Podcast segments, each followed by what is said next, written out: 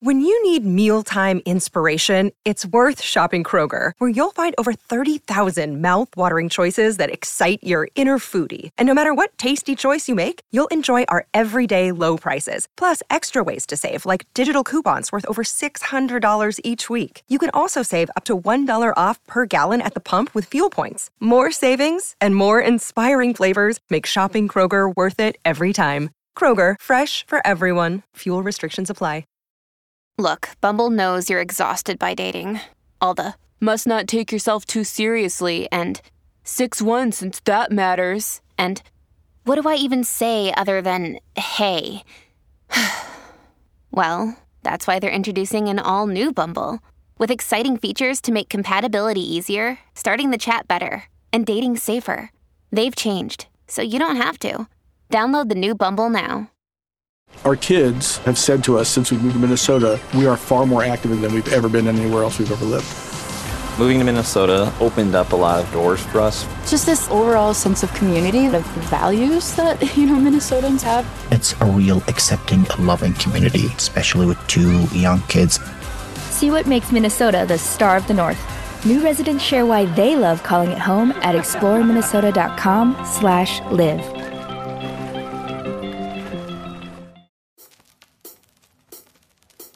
Ladies and gentlemen, boys and girls, and those who don't identify as either. You are listening to Ratchet and Respectable with Demetria L. Lucas. Let me tell you the gross way that I have mismanaged my time. Ghana is playing its third game in the World Cup. The city right now, Accra, is electric. They've put up, what is it called? Not movie screens, um, projectors. They put up projection screens all over the city. What is it called? The things that um, bullhorns, not bullhorn speakers that that are projecting the play-by-play of the game all over the city. Like it's insane.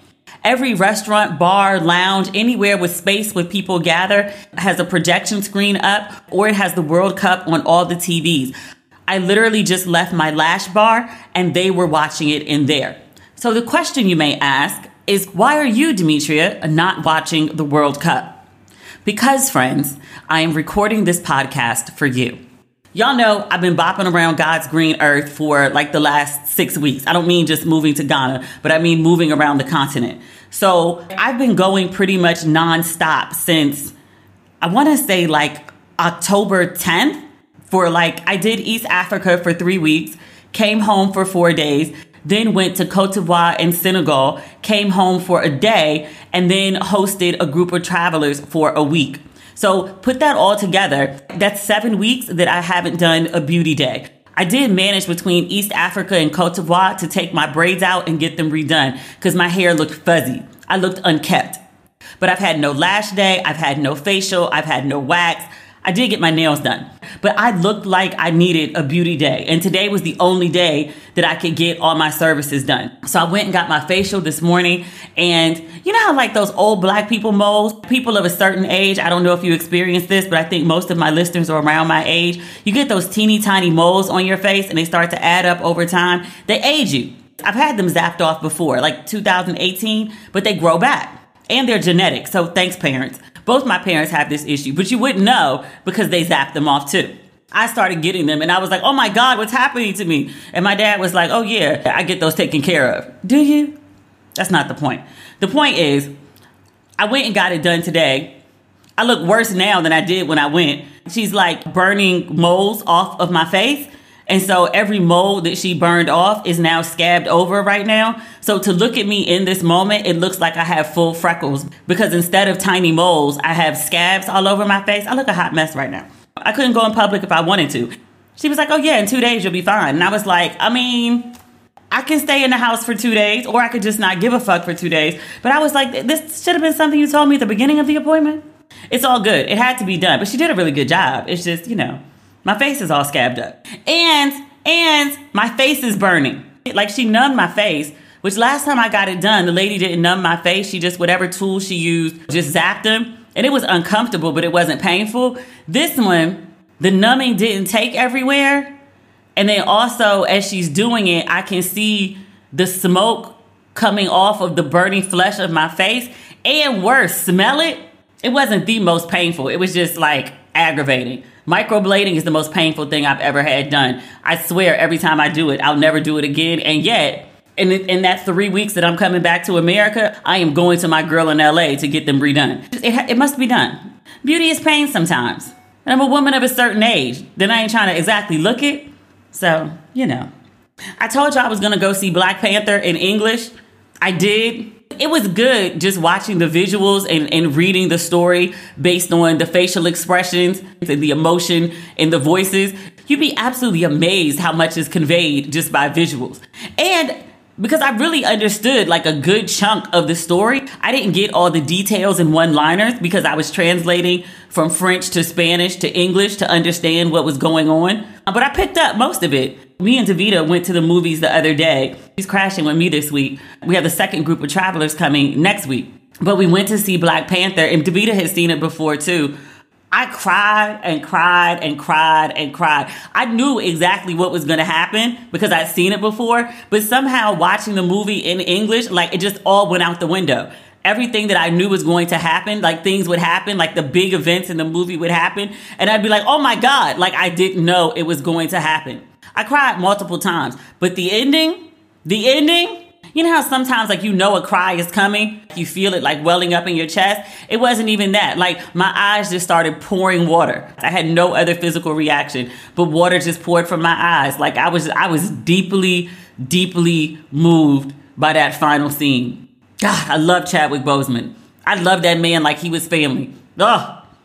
The only other person I've cried like that over, and this might sound crazy to some people, but that white man changed my life. Anthony Bourdain. When I read that Anthony Bourdain was dead and from suicide at that, I let out a pure wail and I sobbed. I mean, I heaved sobbed like somebody I knew intimately, almost like a lover. And that's not even how I thought of Anthony Bourdain in my head. I wasn't physically riled up by his appearance, but like that man showed me the world and changed the way that I lived my life.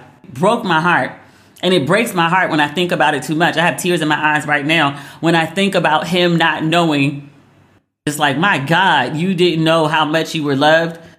I was thinking about Anthony Bourdain earlier today because remember last week we talked about Will Smith and his interview on Trevor Noah, and we talked about his new movie Emancipation. And there's been lots of chit chat about emancipation, um, and rightfully so. Like Apple is doing a big push for it. People are talking about it has Oscar worthy potential whether the Oscars would nominate Will Smith as an actor or a film that he's in for anything is up in the air. I don't know. But Will Smith has another show where he's kind of like Black Anthony Bourdain. It's called Welcome to Earth. And he mentioned it a little bit.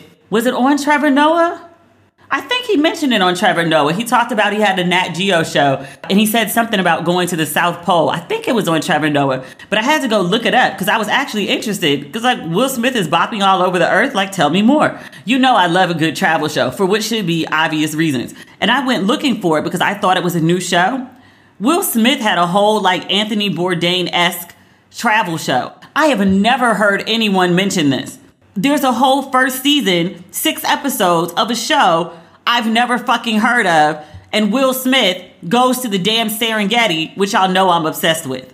Serengeti or the Masai Mara, kind of the same difference. One's in Kenya, one's in Tanzania, but it's the same land essentially. Y'all know I'm obsessed with the Great Migration. I had no clue. I think I've talked on here about my obsession with the Great Migration. I'm obsessed with this. The reason I went on safari in Kenya in October was trying to catch the last bit of the Great Migration because I'm obsessed with seeing these animals run through the water. In a perfect world, I'm going back to Kenya in July to see these animals, specifically through this river.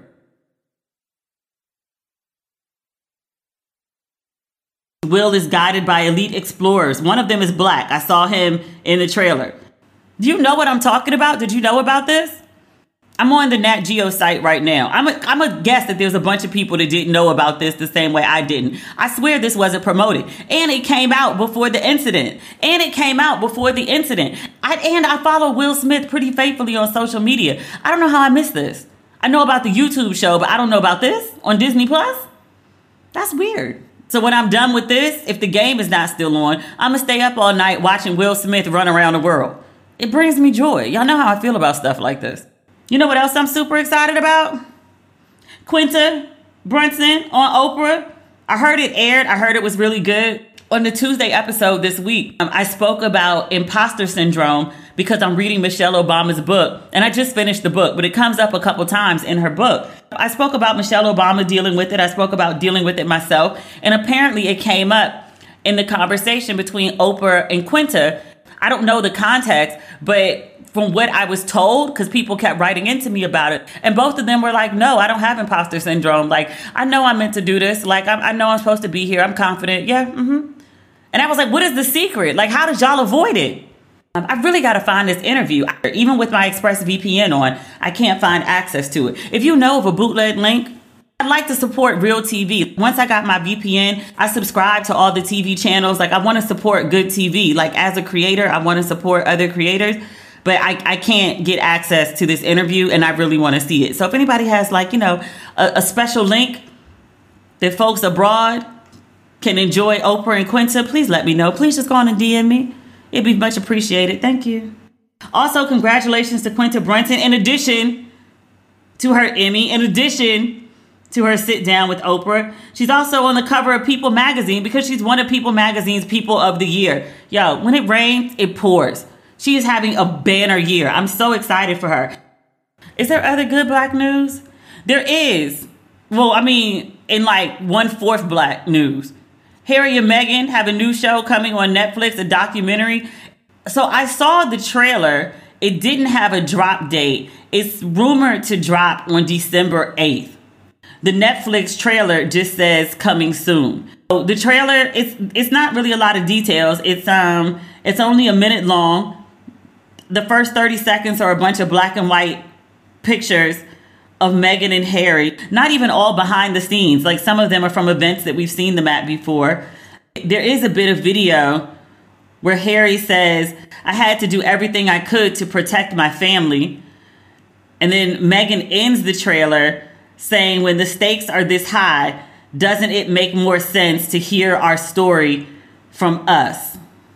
There's also video of Meghan crying She's wiping her tears and she has her hands covering her face. Um, I get that like so much negative has been said about them and that they want to tell their story on their own terms. I think that's valid because people do talk about them 24 7 and Meghan has been dragged in the press. Like there's this narrative that exists that she's this almost like a Jada Pinkett Smith that she's like controlling Harry and she's masterminding all these bad decisions, like to leave the royal family and move to America. And she's separating Harry from his family. And she's just this horrible, shrew bitch cunt woman. And Harry has no control and no say so. And Meghan just plows over him. I get how you would want to set the record straight about that. And who better than you?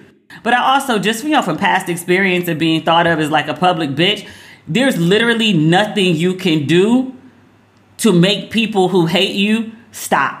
Or people who are dedicated to thinking you're just an evil wench who should have been dead instead of one of your colleagues, which has been something that's been said to me.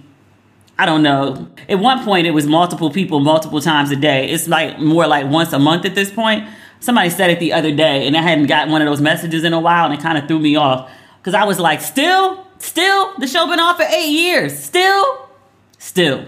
Like you could clap back, you could tell your part of the story, you could live your different life, you could pack up your shit and move to Africa.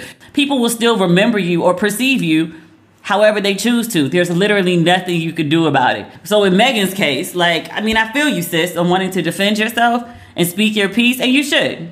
You should. But also, I just hope you know it's not going to change anybody's mind. The people who are dedicated to hating you are just going to continue to do th- do stuff. They've locked into that narrative, and there's literally nothing you could do. You could die, just like they've been telling you to do, and they'll still have a problem with it. There's a no win.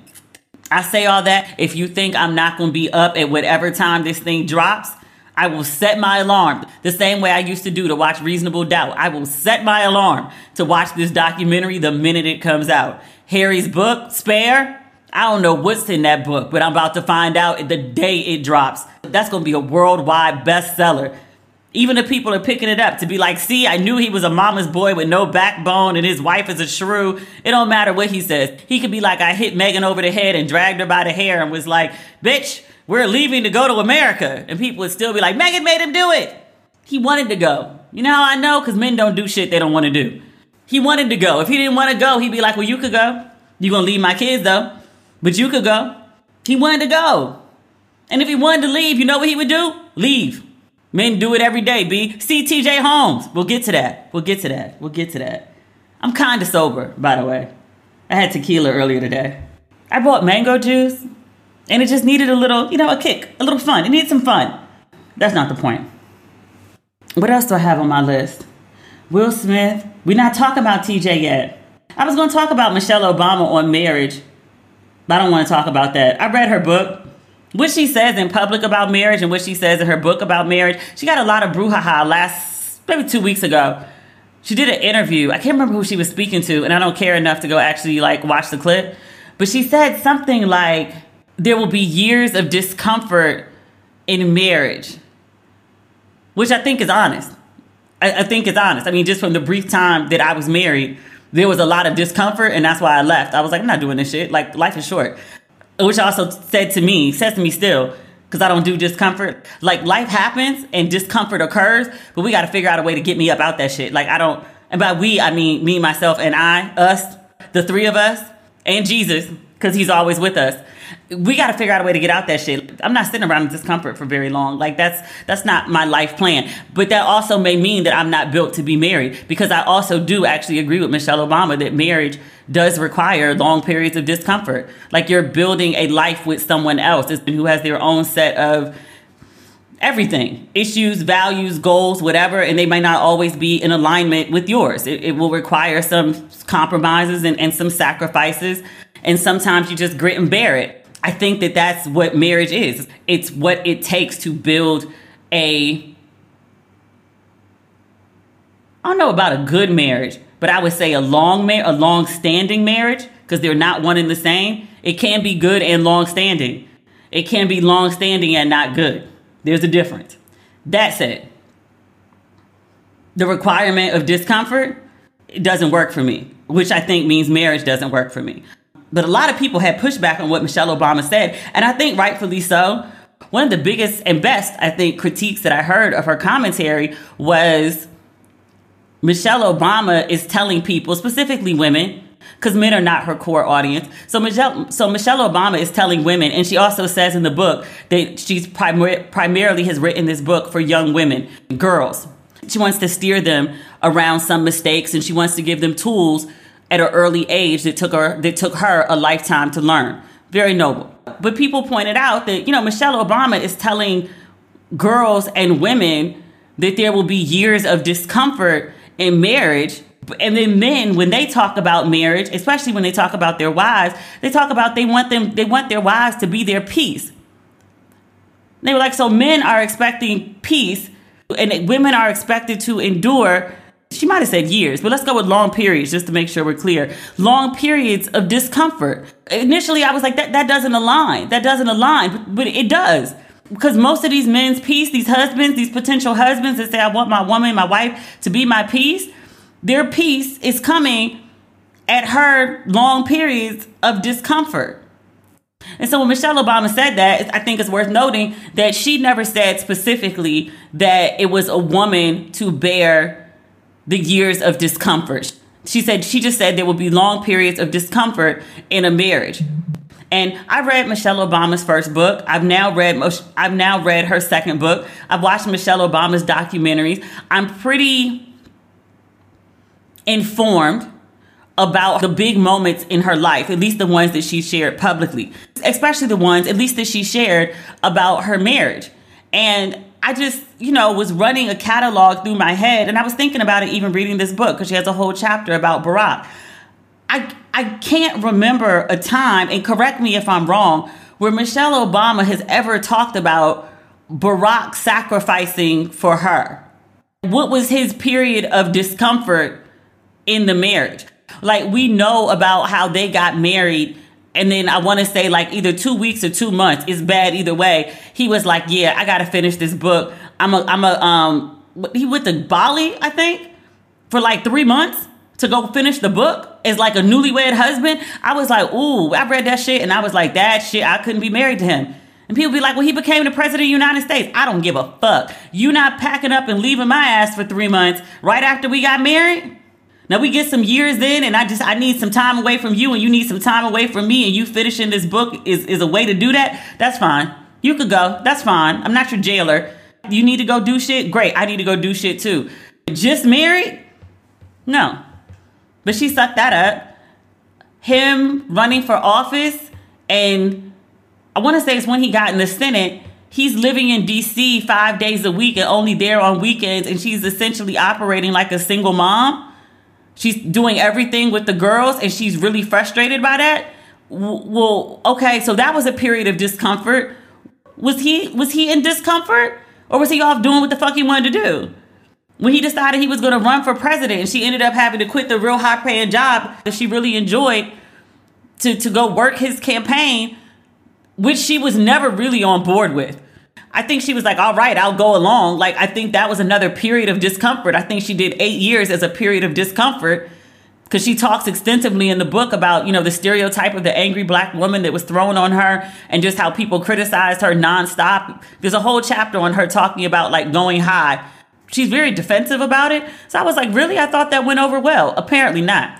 But I was like, you've had lots of periods of discomfort and and and in sacrifice because of Barack's ambitions, which you know he did become the first black president of the United States, and that's really notable. I'm not really sure Michelle Obama's all that impressed by it. I don't think she ever really wanted it. I think she went along with it, a period of discomfort. I just need to hear at some point, just just give me one example, just one example of Barack's discomfort. Like when was he uncomfortable? When when was when was he not at peace? When was he not supported when did he take the L or, or the sacrifice? When was he in discomfort, uncomfortable, in order to be in service to his wife? Who he talks about all the time. Like she's sacrificed so much, she's done so much. I hate when men do that shit too. Because they be talking about, oh, she's such a great woman, and they list off all the ways that she's, you know, put herself on the back burner in order to support his shit. And that's why she's so great. And I'm just like, nigga. I really did just say that about the first black president of the United States. But did I lie? I just want one example of Barack's discomfort. That's all. And I love Michelle Obama. I think you have to say that because people think anytime you criticize something that somebody does or says, you're speaking against her, you don't like her. And it's like, no, I, I like her lots. I think she's great. I think she's forever FLOTUS. I just also think that telling women that they should expect to endure long periods of discomfort, which is true, because I think it is expected of women. Like you should tell women, like a fair or unfair, you should tell women like what their expectation is, but also just to normalize it like it's fine and not put it into the context of marriage and a patriarchy. I hate to go all feminist and shit, but it's true. But marriage and a patriarch patriarchy requires that women experience long periods of discomfort in order to serve their husband's peace.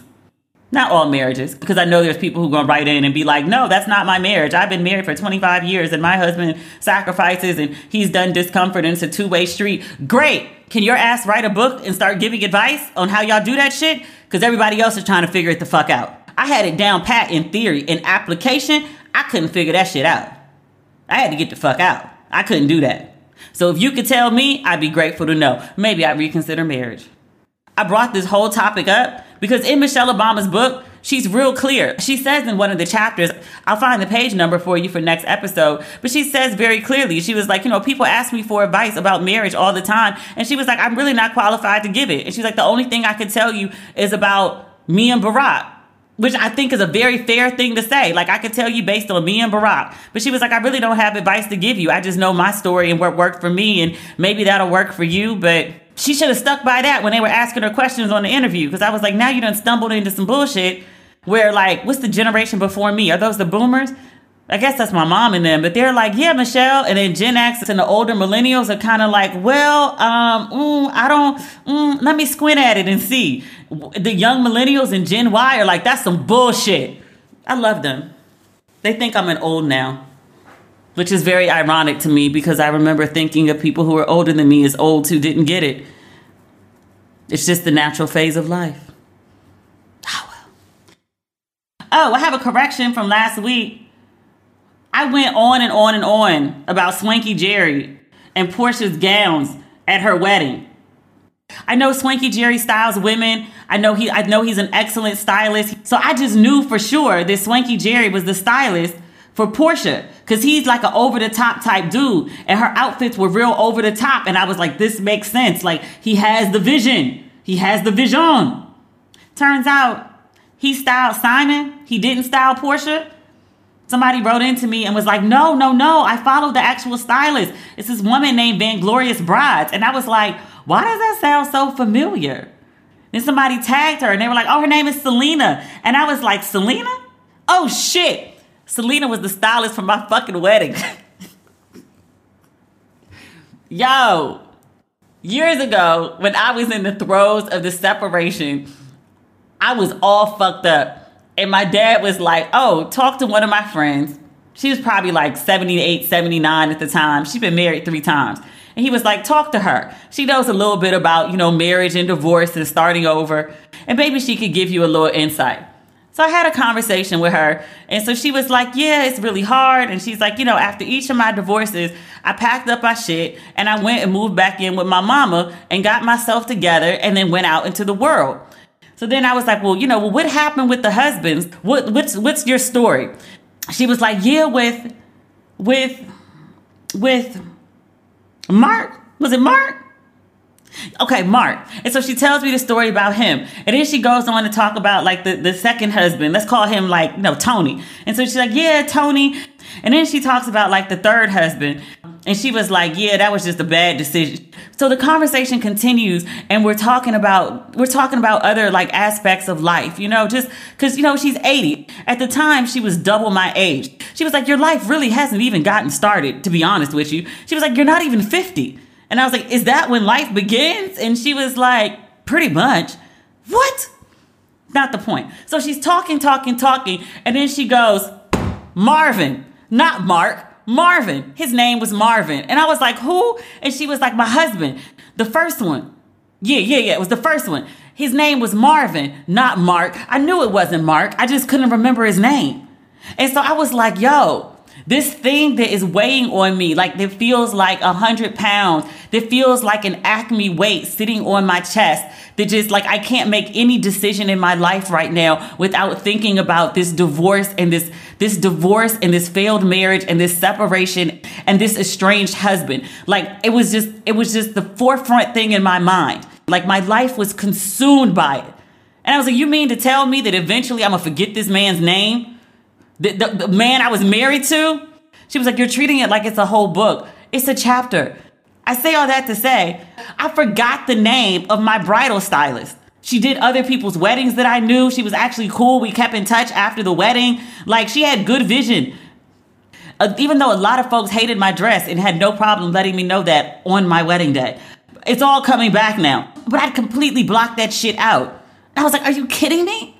And my dress ain't look like Porsha's dress. I mean, I ain't have Porsha's budget either. So, like, you know, you do what you can with the budget that you have. But Selena, Vanglorious Brides, sis, you did that. You did that. Porsha looked fucking amazing. You you did that, sis. Also, find the message in that story. If, if you were going through something and no one's dead or dying, it's a chapter. It's not the book. You know how happy it made me not to remember that woman's name? It was like my recognition that I was like, oh shit, like when you moved on, you moved the fuck on. Like you blocked everything out.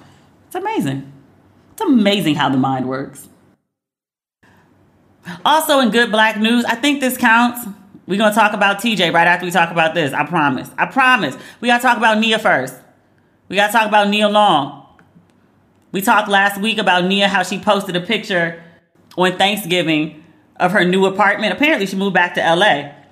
She did a great article with the Hollywood Reporter.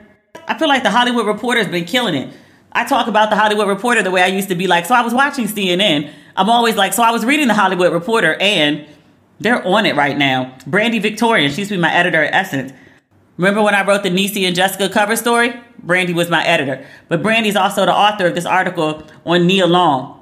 It talks about Nia Long being an it girl for the last 36 years, facts. It talks about some 20 rap songs dating back to a tribe called Quest in 1993 who have name checked Nia. And it also talks about 2023 being the year of new beginnings. Kind of. The Best Man, the final chapter, the TV series, is coming out on December 22nd, which is kind of what the article is based around. But, you know, Nia's been in the news because her fiance, it seems former fiance, was fucking up. We don't need to rehash that. We talked about that in detail. You all know what I'm referring to. The Hollywood Reporter does note, quote, the actress is in the midst of moving back to Los Angeles from Boston into a new home. Hmm. They said when they tried to ask her directly about the status of her relationship, we're just gonna call him Udoka because we don't know if he's the current fiance, the former fiance. Like we don't know how to refer to him in that context. But the Hollywood Reporter did ask. They said Long would not discuss the status of her relationship nor comment on the conduct that prompted his disciplining by the Celtics. She did say this though. This is the quote that's been making the rounds. Nia said that she had to pull her son. Her youngest son is, I think I just read he was he got Nia Long's whole face. He's 11. Her youngest son, Kez, is 11. She said when the story broke about Kez's father, he is still Kez's father. She said uh, when the news broke of, of Kez's father's shenanigans, she says, I went home to be with my son, and that was what was most important to me because he was not having an easy time. She had she said she had to pull her son out of school she says, quote, I think the most heartbreaking thing about all of this was seeing my son's face when the Boston Celtics organization decided to make a very private situation public. She continues, it was devastating, and it still is. He still has moments, he, referring to Kez, still has moments where it's not easy for him. She says of the Celtics, if you're in the business of protecting women, I'm sorry, no one from the Celtics organization has even called to see if I'm okay, to see if my children are okay. It's very disappointing. So that's the quote that I saw posted everywhere, and, th- and that's how I knew about this Hollywood Reporter article. And people had a very uh, interesting reaction to that quote, and they were like, "Why did you expect anyone to call you? Like people get cheated on every day, B. Like why would you expect your?" She's like, "You're not even his wife. You're just his fiance." You're the mother of his kid. Why would you expect his job to call you and offer you any kind of condolences? Like it's just business, it's not personal. And I was like, what the fuck is wrong with people? And not just what the fuck is wrong with people, but what the fuck is wrong with your circle of people? That they treated you like shit when something happened to you. And so now you think it's okay to have no compassion, to have no human connection with other people. Was anyone from the Celtics obligated to call Nia and say something to her? No, they don't have an obligation to do that. People are right. Like, it is business. But also, like, this is somebody that you knew. Kez's father was the coach. She had interactions with, you know, his superiors, his bosses, other people that worked for him, colleagues, things like that. Like, and no one said anything to her? Do they have to? No. Folks are right about that. Would it have been nice if they did? It would. It would. Dave Chappelle, who, you know, I have issues with sometimes, but Dave Chappelle, when he was upset with Netflix about airing the Chappelle show, which he wasn't making a dime off of because of a bad contract that he signed many, many years ago when he was broke. He was like, Netflix legally can do it because they're doing it. They can do it. But is it the right thing to do? There's a difference.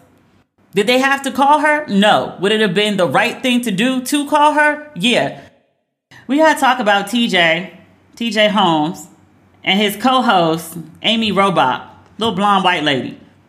The Daily Mail ran an article on them. Was it yesterday, two days ago? A million and one people sent it to me, and I was like, why are y'all sending me? Like, I don't care if TJ Holmes, who, by the way, is fine as shit. He has aged beautifully. He one of them like Michael Ealy mofos. Like he been fine all his life. I completely understand why Amy has risked it all to be with him. Now, him for her, let's pull up this Daily Mail article, which if you haven't seen, you need to go look at because you need to see the pictures and the video. I first saw it and I said, who did they piss off at the Daily Mail? I mean, I knew the Daily Mail existed. They didn't really land on my radar for their stakeouts. I'm sure Wendy Williams wasn't the first, but that's when it first registered to me. But Wendy must have pissed somebody off at the Daily Mail because they literally followed her then husband and his mistress around for a year taking pictures. They got a whole big ball of evidence. Like, I mean, just some earth shattering nuke bomb type shit. Then they ran the story and was like, yeah, we've been following him for a year. And here's the house that he lives in with his mistress that he bought with Wendy's money. And here are the cars that they drive that he bought with Wendy's money. And here's them going to the gym and running errands on Saturday. And here's his name on the mailbox. I haven't read that story since it came out, but I remember all those details. Like, I remember reading that article and gasping, like, I was in shock. But this article from the Daily Mail seems to be very similar in nature. I asked, I said, who do these people piss off? Folks was like, nah, nah, nah, look at the pictures. Because me and my crew, we analyzed the pictures and the video. They were like, nah, nah, nah, that's that's not Daily Mail stakeout. They were like, that's a private investigator. Look, look at the pictures. These two were in a cab. They zoomed in in the cab. They are in the cab in the back seat. They zoomed in and you can see their hands intertwined in the cab. What kind of camera is this? If they went and got one of them cameras I'm trying to get to shoot the lion's eyeballs, they using that on people. The private investigator is using the paparazzi lens. They got them in the restaurant, cuddled up, laughing, giggling together. They got them on vacation. They got video. The video, you can hear the photographer clicking the camera no less than 10 times. The private investigator. The level of detail makes me think it's a woman. I think the private investigator is a woman. They were all in their shit. Now, TJ is married. Amy is married. Sort of. So this story broke a day ago, two days ago, right? It sounds all very scandalous. Like TJ Holmes is married. He's got a nine year old kid with his current wife. Amy is also married to an actor, Rob Shue, I think is his name. She's been married the same amount of time TJ is. This is her second marriage as well. I think I read that her kids babysit TJ's kid. The couple had been going out on double dates together. They were just a force of a fun, but not like swingers. And it's alleged that in March is when they hooked up. And I absolutely called over to some friends who work for ABC and was like, T, did everybody know about this? And they were like, yeah, it was an open secret. Like, it's obvious. If you watch Good Morning America, if you watch them interact, you could see it. Plenty of people, when this story broke, were like, I knew it. I knew it. I could tell they was fucking. Here's the thing though. Here's the thing, right? Your kid babysitting his kids, y'all going out on double dates with your spouses. I mean, that's that's crazy. That's fucked up. Period. So again, this story broke 2 days ago. It sounds so scandalous on the surface, and at one point it was. They're separated. Now, technically separated is still married. I acknowledge that. Legally they're married. Socially they're separated. I don't condone dating people while they're separated. People who are separated are fucked up. Do not date them. They need extensive healing. And even if you are a therapist, you are not their therapist. If you are their therapist, you shouldn't be dating them. That said, it sounds like more of a scandal than it is. Most of these pictures from the Daily Mail of them in the back of the car or canoodling at a bar or, or going upstate for a romantic getaway, they were separated.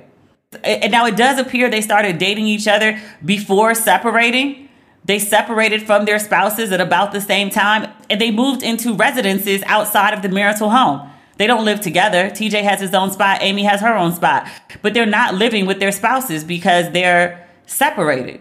At one point, this was very scandalous. Currently, not really. I can't find but so much scandal for two people who are not living with their spouses who have literally moved out the house into different residences. They're not living in a marital home. Ah, I want to be scandalized. I like a good scandal sometimes. I don't think that this is it. And apparently ABC doesn't think this is it. I read on TMZ earlier today. I know TMZ ain't like, you know, news news. TMZ also pays for their news. That's how they get good intel. But TMZ was like, yeah, ABC was like, these are two grown people, and everybody knew about them dating, and they're separated. And apparently ratings are through the fucking roof. TJ and Amy were hosting earlier today. They do the third hour together, I think. I don't watch GMA. I don't have GMA over here. But apparently ABC is on some real, I'm gonna stick beside them. So it was a fun scandal for a day. But then he started analyzing it and be like, yeah, well, you know, there's really not that much to it. I feel bad for their spouses. Like that sucks. I hope none of this is new news to the spouses. I assume one of the spouses is the one that hired the private investigator. I've committed to the narrative that a private investigator was involved. Even their even in their separation, I mean, you can assume when you're separated from someone, especially when you're living outside the house, that they're not sitting there being faithful. Because again, like to what? But I hope that that wasn't how they found out that their spouses were dating each other after they've been on double dates together and one set of kids is babysitting the other set of kids. Like that's that part is messy as fuck. But it seems like that they cleaned up the mess back in August. They left their spouses. If this story had broke in July, fireworks, fireworks of crazy. By December, uh, grown people trying to, I don't know, figure out life. I don't know. I just have a different perspective about not so much cheating, but what people do when they're separated or what people do when they're miserable in marriages. Because, you know, I've been miserable in a marriage. Like, I just, I have a different understanding. Like, there's a way that you should do something. Yes. Like, you should be like, I am miserable and I'm going to leave and I'm going to wait for a year of separation because that's what's required in New York before you can actually file. Um, but I'm going to wait for a year of separation in my own separate home and I'm not going to date or be with anyone and blah, blah, blah. Like, I mean, yes, like that's the unmessy way to do it. Is it realistic? Fuck no. I want to drag it. I do. In my heart of hearts, I want to give you a good and proper dragging, and I just, I can't. People make really bad decisions when they're unhappy. I want to tell y'all a story so fucking bad. It's not about me. But I said I moved on from that. So I think I'm just going to keep moving on. That's growth. Woo! All right, y'all. I'm about to chop this up, try to get it in by deadline. That's not everything. We didn't talk about Wendy Williams. Actually, let's talk about it real quick. Ain't really much to say, so I'll just say it. Trifling as fuck.